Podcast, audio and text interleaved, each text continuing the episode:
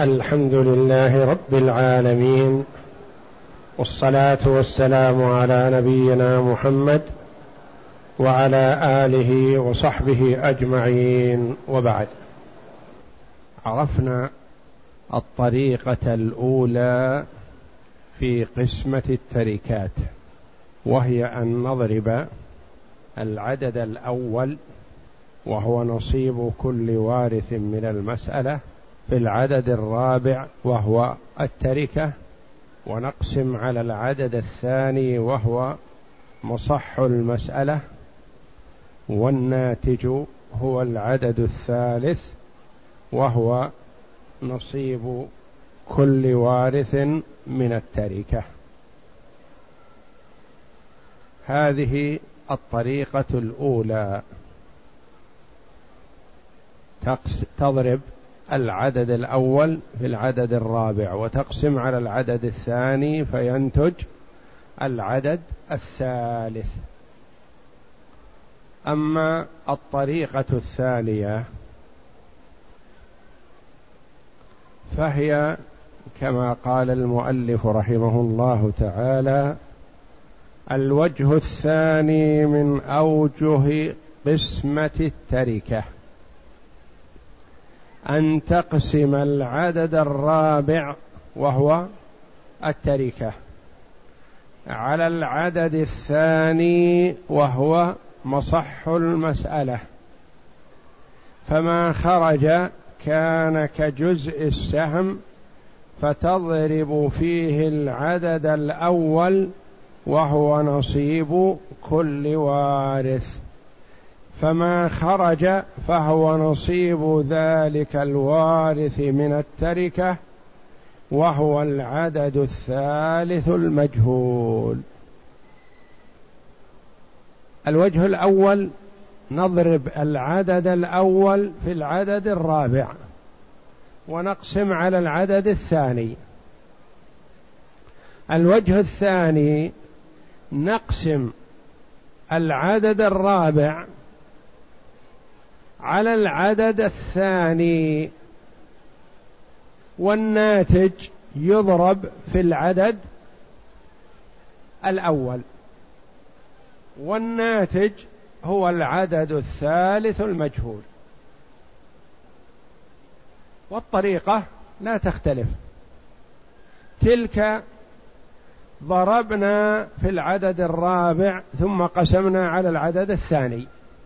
هنا قسمنا مقدما على العدد الثاني ثم ضربنا في العدد الأول. هي هي. ولكن إذا كان إذا كانت التركة عددا كبيرا فالأولى أن نقسم في الأول لنقلل العدد ثم نضرب في العدد الأول بعد ذلك. الأولى أن نقسم ثم نضرب. وإذا كان العدد صغيرا ضربنا العدد الأول في العدد الرابع وقسمنا على الثاني.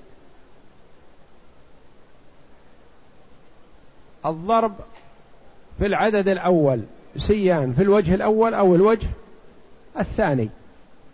والقسمة على العدد الثاني هي هي. لكن في الوجه الأول قدمنا الضرب. وفي الوجه الثاني قدمنا القسمة. نقسم التركة بالغة ما بلغت على العدد الثاني. فما نتج فهو كجزء السهم يضرب به العدد الأول والناتج هو نصيب ذلك الوارث من هذه التركة. فلا خلاف ولا تباعد بين الوجهين.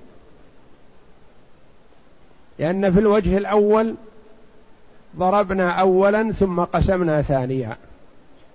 وفي الوجه الثاني قسمنا أولا ثم ضربنا ثانيا. فالمقسوم عليه هو هو الذي هو مصح المسألة. والمضروب به هو العدد الأول نصيب الوارث من المسألة. والمضروب هو التركة. أو ناتج قسمتها على مصح المسألة. يقول مثاله زوج وشقيقة وأم. زوج وشقيقة لكل واحد النصف وأم لها الثلث. يعني المسألة من ستة وتعول إلى ثمانية.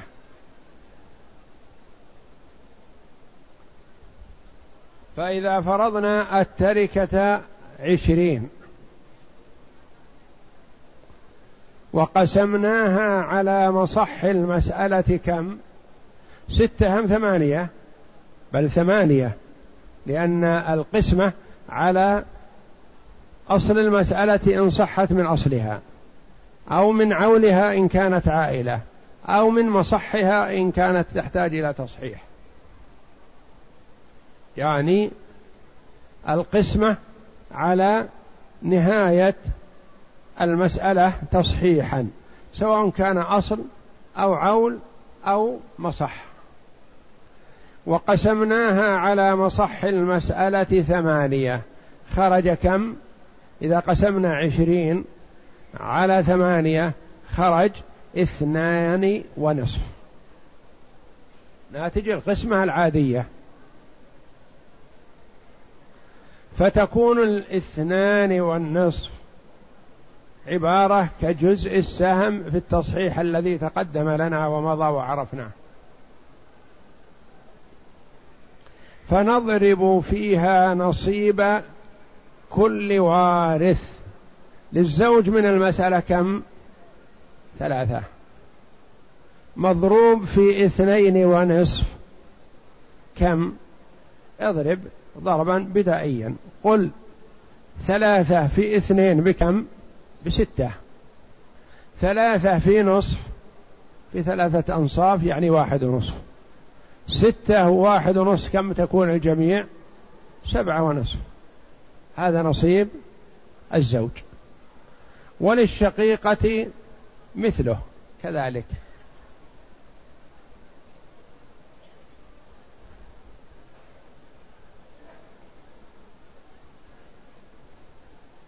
وللأم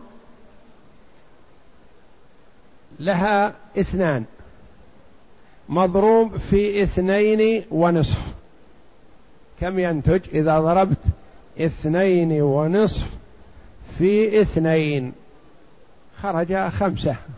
وهذا نصيب الأم. إذا نجمع ننظر هل قسمتنا هذه صحيحة أو خطأ. فنقول للزوج سبعة ونصف. وللأخت سبعة ونصف. مجموعها خمسة عشر. وللأم خمسة. مع خمسة عشر صارت عشرين. وهذا مجموع التركة. وإذا كان في المسألة كسر نسبناه إلى الوفق.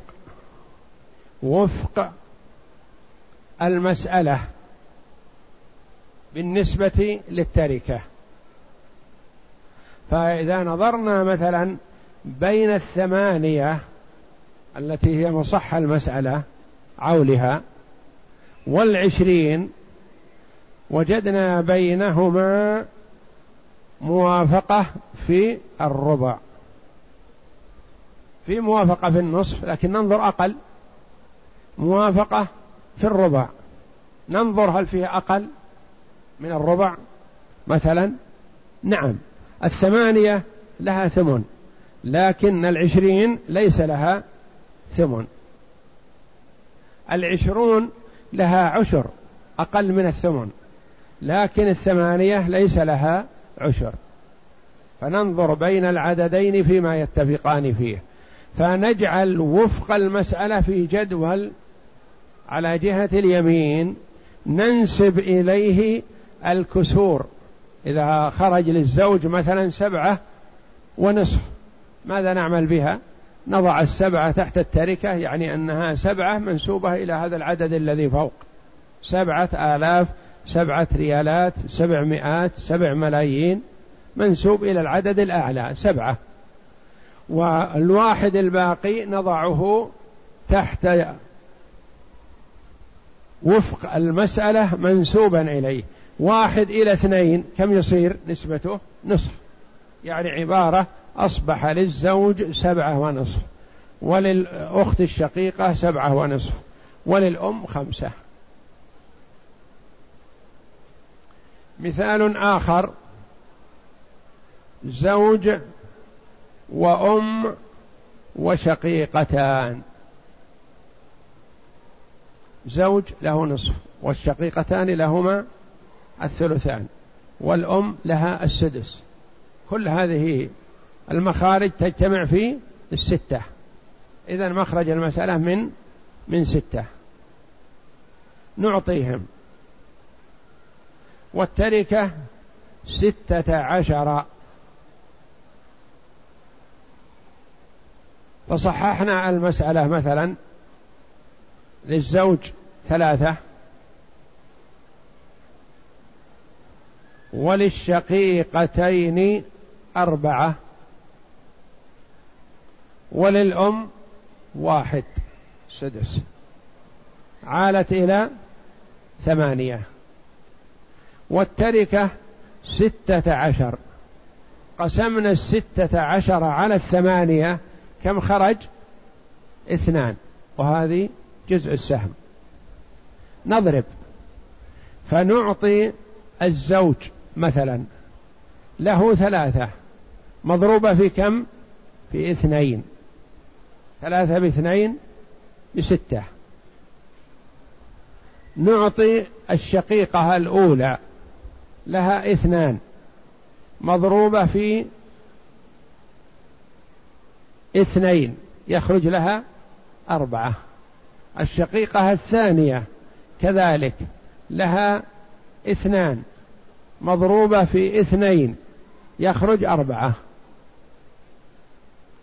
الأم لها واحد مضروب في اثنين باثنين. نجمع. الأم حصلت على اثنين والشقائق لهن ثمانية هذه عشرة والزوج له ستة هذه ستة عشر. انتهت المسألة وليس في هذه كسور. هذه المسألة الأخرى التي بجوارها زوجة وشقيقة وشقيقة وعم. انظر. صححنا المسألة من كم؟ من اثني عشر لأن فيها ربع وفيها ثلثان. يخرجان من اثني عشر. لأن الربع يخرج من أربعة ومن ثمانية. ومن اثني عشر. والثلثان تخرج من ثلاثة ومن ستة لكن الربع ما يخرج من هذه. وتخرج من تسعة ولكن الربع لا لا يخرج من التسعة. يجتمعان في الاثني عشر مع الباقي للعم. والتركة ستة وثلاثون. ستة وثلاثون. ستة وثلاثون قسمناها على أصل المسألة اثني عشر خرج ثلاثة. نعطيهم. نقول للزوجة ثلاثة في ثلاثة بثلاثة. وللشقيقة الأولى أربعة في ثلاثة باثني عشر. وللشقيقة الثانية أربعة في ثلاثة باثني عشر. وللعم واحد في ثلاثة بثلاثة. نجمع أنصباءهم فنجدها. تسعة واثنى عشر واحد وعشرون. واثنى عشر ثلاث وثلاثون. وثلاثة ستة وثلاثون. صح. اقسم. هالك عن زوج وأخت لأب وجدة. والتركة ثمانية وعشرون. حاول أن تقسم على ورقتك. زوج وأخت لأب وجدة والتركة ثمانية وعشرون. من يقسم؟ المسألة من من ستة وتعول إلى سبعة. نعطيهم للزوج النصف ثلاثة وللأخت الشقيقة النصف ثلاثة وللجدة السدس واحد عالت إلى سبعة. التركة ثمانية وعشرون. على الوجه الثاني كيف نعمل؟ نقسم.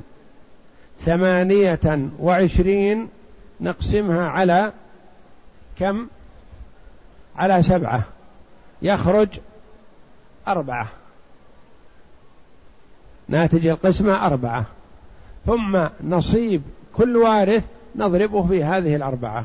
للزوج ثلاثة في أربعة باثني عشر.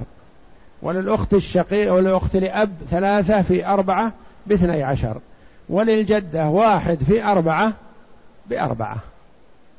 نجمع. نرى أن الزوج أخذ اثني عشر. والأخت الأب أخذت اثني عشر. والجدة أخذت أربعة. اثنى عشر واثنى عشر أربعة وعشرون وأربعة ثمانية وعشرون. اقسم. أم. هالك عن أم. وبنت وبنت يعني بنتين. لكن فكها علشان القسمة قسمة التركة. بنت وبنت. وأخ لأب.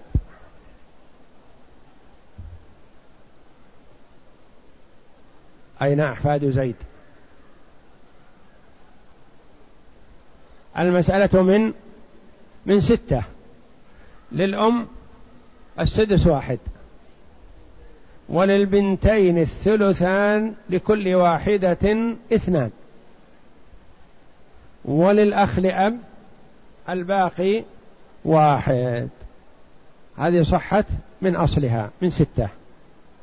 والتركة ثمانية عشر. كيف القسمة؟ نقسم الثمانية عشر على على الستة. يخرج جزء السهم كم؟ ثلاثة. أعطهم للأم واحد في في ثلاثة بثلاثة. وللبنت الأولى؟ اثنان في ثلاثة بستة. وللبنت الثانية اثنان في ثلاثة بستة. وللأخ لأب واحد في اثنين بثلاثة. واحد في ثلاثة بثلاثة. نجمع أنصباهم من التركة. ثلاثة وستة تسعة. وستة خمسة عشر. وثلاثة ثمانية عشر. هذه التركة.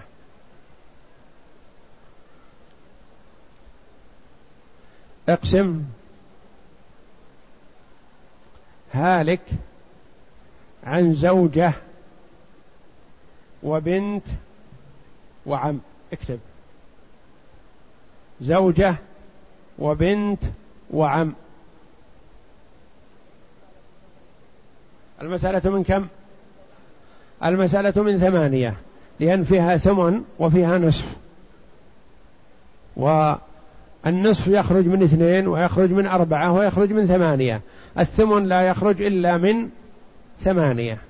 والعم لا يهمنا لأن له الباقي. نعم. المسألة من ثمانية. نعطيهم للزوجة واحد وللبنت النصف أربعة. وللعم الباقي ثلاثة والتركة ستة وثلاثون ريالا أو ألفا أو ما شئت. ستة وثلاثون. نعم على هذه الطريقة.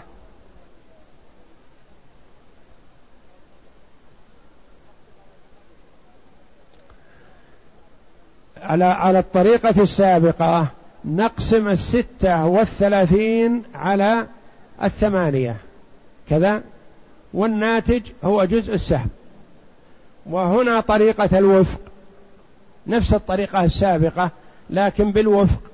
ننظر بين الثمانية التي هي مصح المسألة أصل المسألة وبين الستة والثلاثين. هل بينهما موافقة في أمر ما؟ نجد نعم. نقول وفق الثمانية أن الثمانية لها ربع. أليس كذلك؟ والست والثلاثين لها ربع. لكن الثمانية لها ثمن والست والثلاثون ليس لها ثمن. إذا يتفقان في الربع. وفق المسألة كم؟ اثنان. ربع الثمانية. ووفق التركة تسعة. ربع الست والثلاثين. نقسم وفق التركة على وفق المسألة. سيان قسمنا التركة كلها على المسألة وصح المسألة. أو قسمنا وفق التركة على وفق مصح المسألة. نقسم وفق المد... التركة تسعة على وفق المسألة اثنين. إذا قسمنا التسعة على اثنين كم يخرج؟ أربعة ونصف. أربعة ونصف هذه نضرب بها نصيب كل وارث. فنقول مثلا الزوجة لها واحد في أربعة ونصف بكم؟ بأربعة ونصف ما يختلف أين نضع النصف؟ نضع النصف تحت الاثنين التي هي وفق المسألة منسوبا إليه ووضعنا الأربعة تحت التركة فيكون للزوجة أربعة صحيح من التركة ولها واحد منسوب إلى الاثنين يعني أربعة ونصف. للبنت أربعة في أربعة ونصف. أربعة في أربعة ونصف. كم يخرج؟ اضرب. أربعة في أربعة بكم؟ بستة عشر. وأربعة في نصف. بأربعة أنصاف تخرج اثنان. اثنان مع ستة عشر. كم يصير لها؟ ثمانية عشر. هذا نصيب البنت.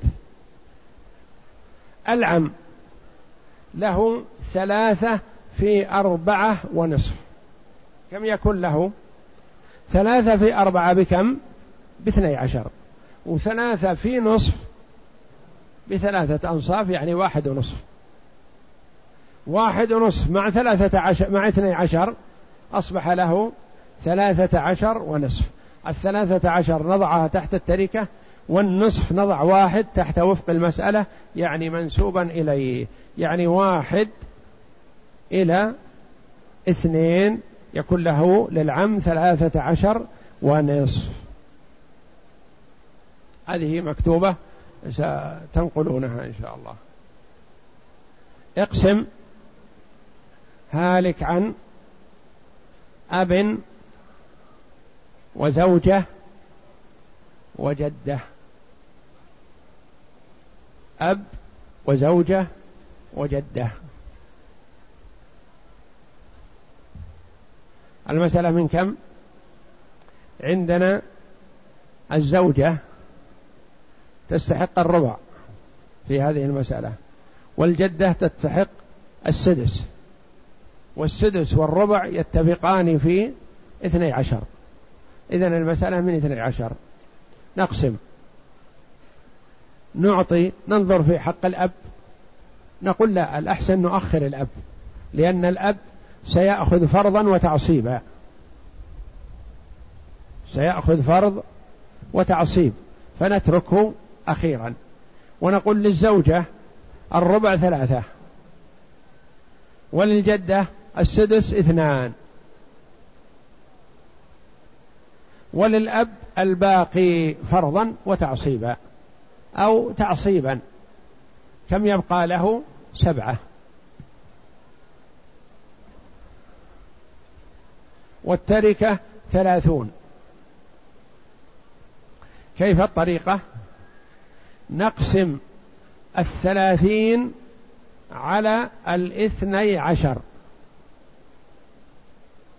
نقسم العدد الرابع على العدد الثاني. نقسم الثلاثين على اثني عشر. اقسم.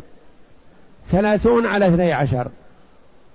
فيها اثنان بأربعة وعشرين. يبقى ستة.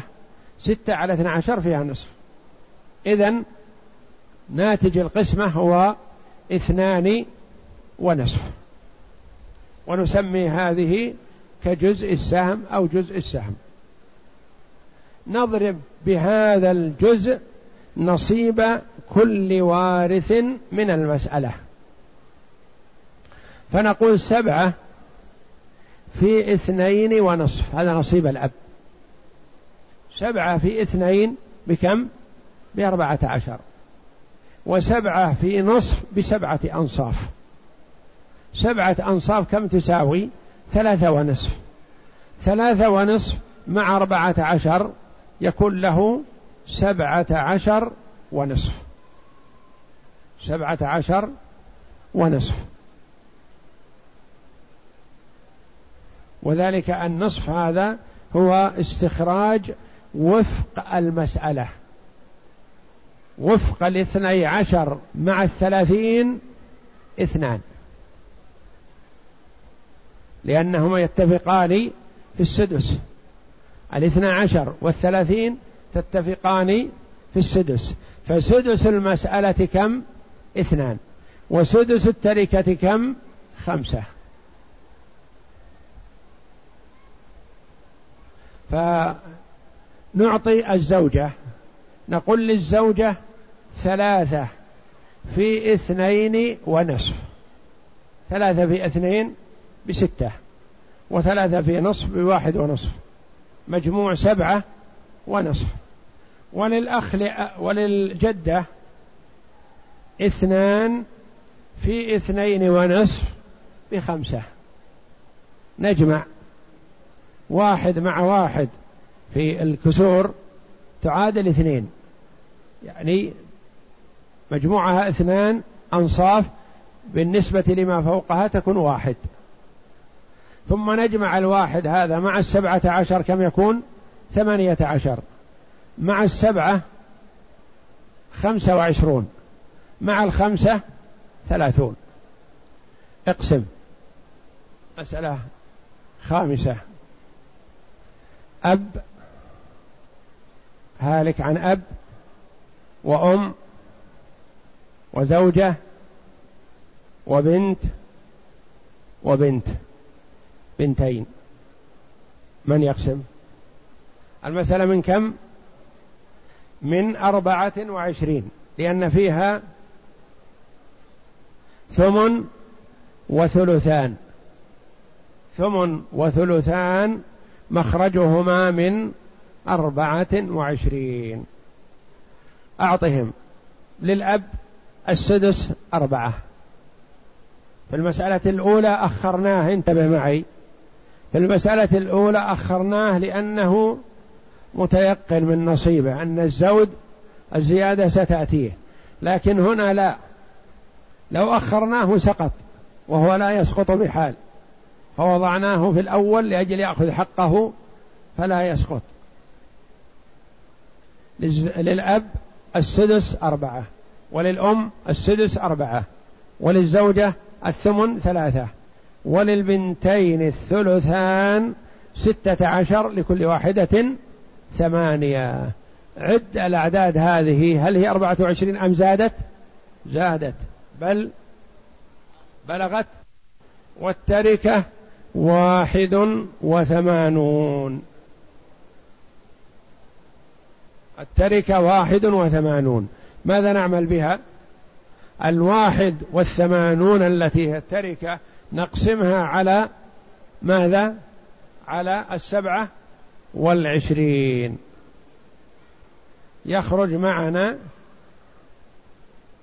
انظر سبعة وعشرون وسبعة وعشرون كم؟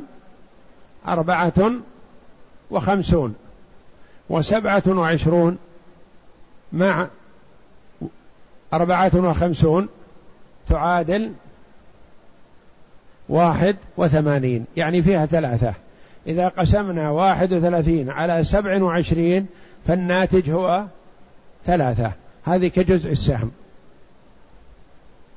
نعطيهم من له شيء من المسألة أخذه مضروبا في الثلاثة التي هي كجزء السهم. فنقول للأب أربعة في ثلاثة بكم؟ باثني عشر. وللأم أربعة في ثلاثة باثني عشر. وللزوجة ثلاثة في ثلاثة بتسعة وللبنت الأولى ثمانية في ثلاثة بأربعة وعشرين. وللبنت الثانية ثمانية في ثلاثة بأربعة وعشرين. اجمع. عندنا أربعة وعشرون وأربعة وعشرون كم؟ ثمانية وأربعون. ثمانية وأربعون وعندنا اثنى عشر واثنى عشر أربعة وعشرون. وتسعة مجموعها واحد وثمانون. العمل صحيح. اقسم المسألة السادسة والأخيرة. هالك عن جد وجده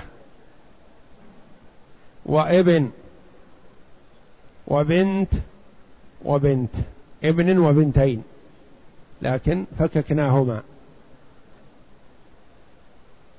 والتركة ستون. أين أحفاد زيد؟ المسألة من ستة لأن فيها جد وجدة والباقي للعصبة. المسألة من ستة للجد السدس واحد وللجدة السدس واحد والباقي كم؟ أربعة. أربعة للابن والبنتين للابن اثنان ولكل واحدة من البنات واحد. والتركة ستون. ماذا نعمل؟ نقسم الستين على الستة. يخرج كم؟ عشرة جزء السهم. نعطيهم. للجد واحد في عشرة بعشرة. وللجدة واحد في عشرة بعشرة. وللإبن اثنان في عشرة بعشرين وللبنت واحد في عشرة بعشرة وللبنت الأخرى واحد بعشرة بعشرة. وإن شئت أن تنظر إلى الوفق أولا فلا بأس عليك. مثلا تقول الستة لها سدس والستون لها سدس يتفقان في السدس. إذا سدس الستة عشرة. سدس الستة واحد. وسدس الستون سدس الستة واحد. وسدس الستون عشرة. نعطيهم فنقول مثلا من له شيء من المسألة أخذه مضروبا في وفق في وفق التركة. في وفق السدس المسألة يعني وفق المسألة واحد. ووفق التركة عشرة. فإذا قسمنا العشرة على الواحد كم يكون الناتج؟ عشرة. فهو جزء السهم عشرة سواء نظرت إلى الوفق ولم تنظر إليه. وتضرب فتقول له واحد في عشرة بعشرة وللإبن اثنان بعش بعشرة بعشرين وللبنات لكل واحدة عشرة. هذه ست المسائل. والله أعلم. وصلى الله وسلم وبارك على عبده ورسول نبينا محمد وعلى آله وصحبه أجمعين. يقول توفي رجل عن ثلاث زوجات وسبع أولاد وستة عشر بنتا فكم لكل واحد؟ للزوجات الثمن واحد من ثمانية وللأولاد البنين والبنات لهم الباقي للذكر مثل حظ الأنثيين. يقول السائل هل يسن للمأموم قراءة سورة أو آية بعد الفاتحة في الصلاة السرية؟ المأموم لا يسكت. والإمام لا يسكت. وإنما المأموم يسكت حال قراءة الإمام يستمع. لأن الصلاة ليس فيها سكوت. خلو من الفائدة. إما قراءة أو تسبيح أو تكبير. أو تحميد أو إنصات من المأموم لما يسمع من الإمام. فإذا كانت الصلاة سرية فلا يسكت المأموم. يستفتح ويقرأ الفاتحة فإذا انتهى منها يقرأ ما تيسر من القرآن حتى يركع الإمام. فلا يسكت. فإن ركع الإمام حال نهايته من قراءة الفاتحة فيركع معه. متى ما ركع الإمام يركع معه.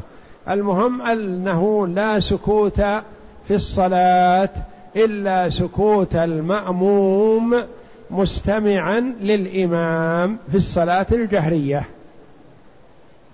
هذا الذي يسأل عن حادث سيارة حصل له ويقول إنه لم يكن منه خطأ وتوفي معه شخص. فإذا تصادمت السيارتان مثلا فلا يخلو. إن كان على كل واحد منهما نسبة من الخطأ فعلى كل واحد منهما قسطه من الدية وعلى كل واحد منهما الكفارة. وأما إذا كان الخطأ على أحدهما مئة في المئة والآخر لم يحصل منه خطأ ولا واحد في المئة فليس عليه شيء من الكفارة ولا من الدية لأن الكفارة والدية تتعلق بالمخطئ المتسبب في الوفاة. يقول حج ولم يرمي الجمرة الثالثة ما هو مقدار الفدية؟ إذا ترك الرمي كله أو ترك رمي جمرة من الجمرات الثلاث فعليه فدية ذلك. شاة تذبح في مكة لفقراء الحرم. هذا إذا لم يكن وكل من يرمي عنه. يقول السائل تزوج أبي امرأة أخرى وهذه المرأة أرضعتني هل يجوز لي أن أتزوج إخوة أخواتها أم هم خالاتي من الرضاعة؟ بل هن خالاتك ما دمت أنت رضعت من زوجة أبيك فكنت ابنا لها من الرضاعة غير كونها محرم لك لكونها زوجة أبيك. أنت كنت الآن ابنا لها من الرضاعة وتكون أمها جدتك من الرضاعة ويكون أخواتها خالاتك من الرضاعة وهكذا. ويكون بناتها من زوج مثلا قبل أبيك أخواتك من الرضاعة وهكذا. لأن لولا هذه الرضاعة لكانت أمها أجنبية منك لأن أم زوجة الأب أجنبية. لكن أنت أصبحت ابنا لها من الرضاعة فصارت جدتك من الرضاعة وأخواتها خالاتك من الرضاعة. وبناتها من زوج آخر غير أبيك أخواتك من الرضاعة من الأم وهكذا. يقول السائل يعمل معي أجانب نصارى وأود أن أدعوهم إلى الإسلام. هل يجوز أن أعطيهم قرآنا مترجما بلغتهم مع العلم أن عندهم عندهم تقبل للحديث عن الإسلام؟ نعم يا أخي بل يحسن هذا لأن هذا من الدعوة إلى الله جل وعلا. تدعو من استطعت أن تدعوه إلى الإسلام. وكما قال النبي صلى الله عليه وسلم لعلي بن أبي طالب رضي الله عنه فوالله لأن يهدي الله بك رجلا واحدا خير لك من حمر النعم. الإبل العظيمة المرغوبة المحبوبة لدى العرب. وإذا اهتدى شخص على يدك من الكفر إلى الإسلام فلك مثل أجره من غير أن ينقص من أجره شيء. فاحرص على هذا وترفق بهم لعل الله أن يمن عليهم بالاسلام يقول السائل علي دين لأحد الأشخاص وطلب مني أن أضع المبلغ في شيك في شيك وأرسله له على البريد. وفعلت ما طلب ولكن ضاع الشيك في البريد. هل يكون علي شيء شيء له أم ما زال حقه عندي؟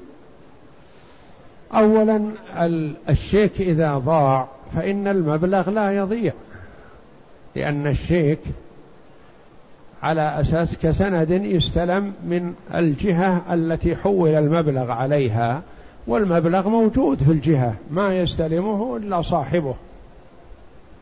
وإنما يتثبت عنه فإذا ثبت لديهم أنه ضائع عوضوا بدله. فلا يضيع. ثم هل يعتبر وصل أو ما وصل؟ هذه حقوق مالية يرجع فيها إلى القاضي.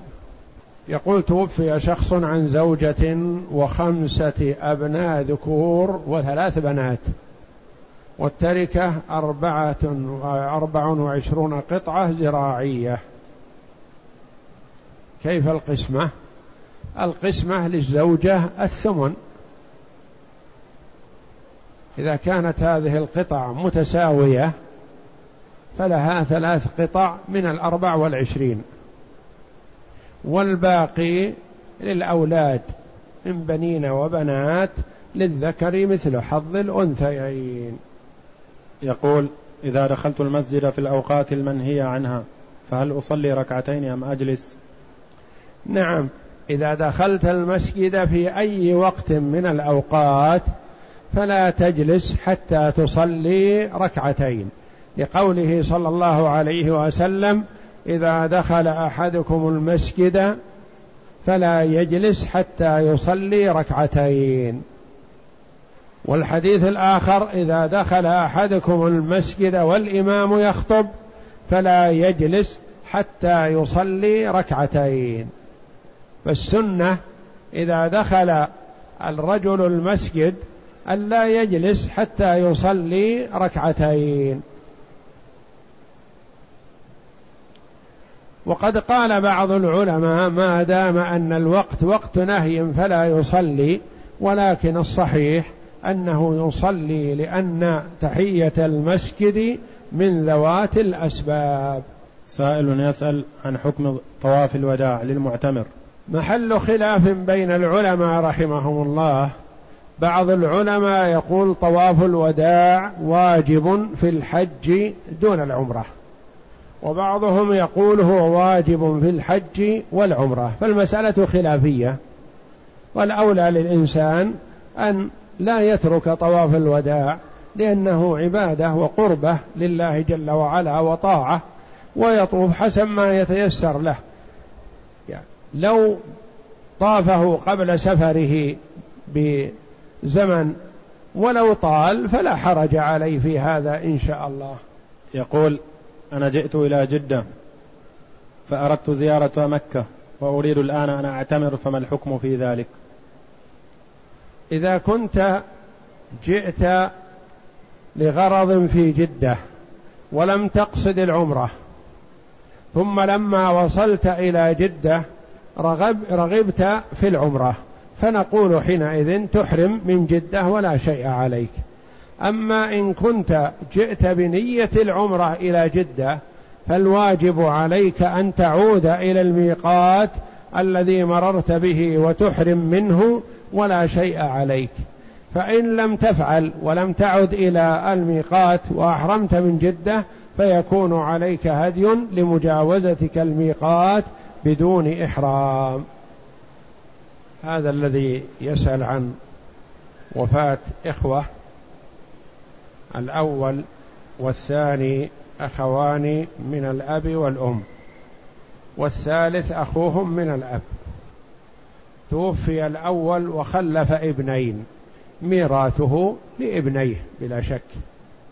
الثاني ما خلف أحد يكون ميراثه لأخيه من الأب إلا إذا كان الأول أخوان من الأب الأول توفي عن ابنين ميراثه لابنيه. الثاني شقيقه الثاني توفي. خلف إخوان أخ من الأب وخلف أولاد أخ شقيق. الميراث لأخيه من الأب لأن الأخ لأب مقدم على أولاد الإخوة الأشقاء. الثالث توفي وخلف ولدين وبنت ميراثه لهما. وإذا كانت على خلاف هذا الذي ذكرت فلا بد أن يبين كل وارث ومن كل ميت ومن خلف. يسأل عن صلاة الوتر. صلاة الوتر سنة مؤكدة. كان النبي صلى الله عليه وسلم لا يتركها لا حضرا ولا سفرا وأقلها ركعة ولا حد لأكثرها وأكثر ما واظب عليه النبي صلى الله عليه وسلم إحدى عشرة ركعة فإن صلى أكثر من ذلك فلا بأس وإن صلى أقل من ذلك فلا بأس. المهم أن يختم بوتر. بركعة واحدة. و وله أن يصلي الوتر ركعة واحدة. وله أن يصليها ثلاث وخمس وسبع وتسع وإحدى عشرة وأكثر من ذلك. فإن صلاها بركعة فلا بأس عليه. وإن صلاها بثلاث ركعات فالمستحب أن يسلم من الركعتين ويوتر بالثالثة. وإن صلاها صلى الوتر بخمس ركعات فالأفضل الا يجلس إلا في آخرها في الركعة الخامسة. ويسلم من الخامسة. وإن صلاها بسبع ركعات فالأفضل أن يجلس بعد الركعة السادسة ويتشهد ولا يسلم ثم يقوم ويأتي بالسابعة. وإن أوتر بتسع فكذلك. لا يجلس إلا عقب الثامنة. ويتشهد ولا يسلم ثم يقوم ويأتي بالتاسعة. وإن أوتر بإحدى عشرة فالأفضل أن يسلم من كل ركعتين ويوتر بالأخيرة. هذا هو الأفضل. ووقت الوتر. من بعد صلاة العشاء ولو مجموعة مع المغرب إلى طلوع الفجر. لو صلى المريض أو المسافر العشاء مجموعة مع المغرب فله أن يوتر. بعدها هذا أول وقت للوتر من بعد صلاة العشاء ولو مجموعة مع المغرب. وآخره قبيل طلوع الفجر بقليل. وتقول عائشة رضي الله عنها من كل الليل أوتر رسول الله صلى الله عليه وسلم من أوله وآخره وأوسطه وانتهى وتره إلى السحر. فله أن يوتر قبل أن ينام إذا خشي أن لا يقوم فإن تيقن ووثق من قيامه فالوتر آخر الليل أفضل. فإن أوتر أول الليل خشية الا يقوم ثم من الله عليه بالقيام فقام آخر الليل فيصلي ما تيسر له ولا يوتر مرة ثانية. لقوله صلى الله عليه وسلم لا وتران في ليلة. والوتر لا يمنع من الصلاة مثلا كأن يوتر المرء مبكرا ثم يحب أن يصلي بعد ذلك فيقول في نفسه أحب أن أصلي لولا أني أوترت. نقول لا حرج عليك صل ولو أنك أوترت قبل هذا. فلا توتر مرة ثانية يكفيك الوتر الأول وصل ما تيسر. وينبغي للمسلم أن يواظب على الوتر لأن النبي صلى الله عليه وسلم حث عليه ورغب فيه حتى قال بعض العلماء بوجوبه ولكن الصحيح أنه ليس بواجب وإنما هو سنة مؤكدة. يقول ما حكم العزاء في المقبرة؟ تعزية المصاب سنة وقد قال عليه الصلاة والسلام من عزى مصابا فله مثل أجره. وسواء عزيته في المقبرة أو قبل ذلك أو بعد هذا كله لا بأس به. إلا أن بعض العلماء رحمهم الله كرهوا الجلوس للتعزية. وقالوا إن هذا من باب الاستسلام للمصيبة. فإذا علم المرء عن الوفاة وقابل قريب المتوفى فله أن يعزيه ولو لم يصلى على الميت ولم يشيع. لا حرج. من حين الوفاة إلى الفترة المناسبة. إذا طالت المدة فلا يحسن تعزيته لأنها لأنه ربما يكون في هذا تذكير له بالمصيبه وإنما حسب المتعارف عليه مثلا يومان أو ثلاثة أو أربعة مثلا إذا قابلته تعزيه فالتعزية سنة ومن عزى مصابا فله مثل أجره كما ورد بذلك الحديث عن النبي صلى الله عليه وسلم.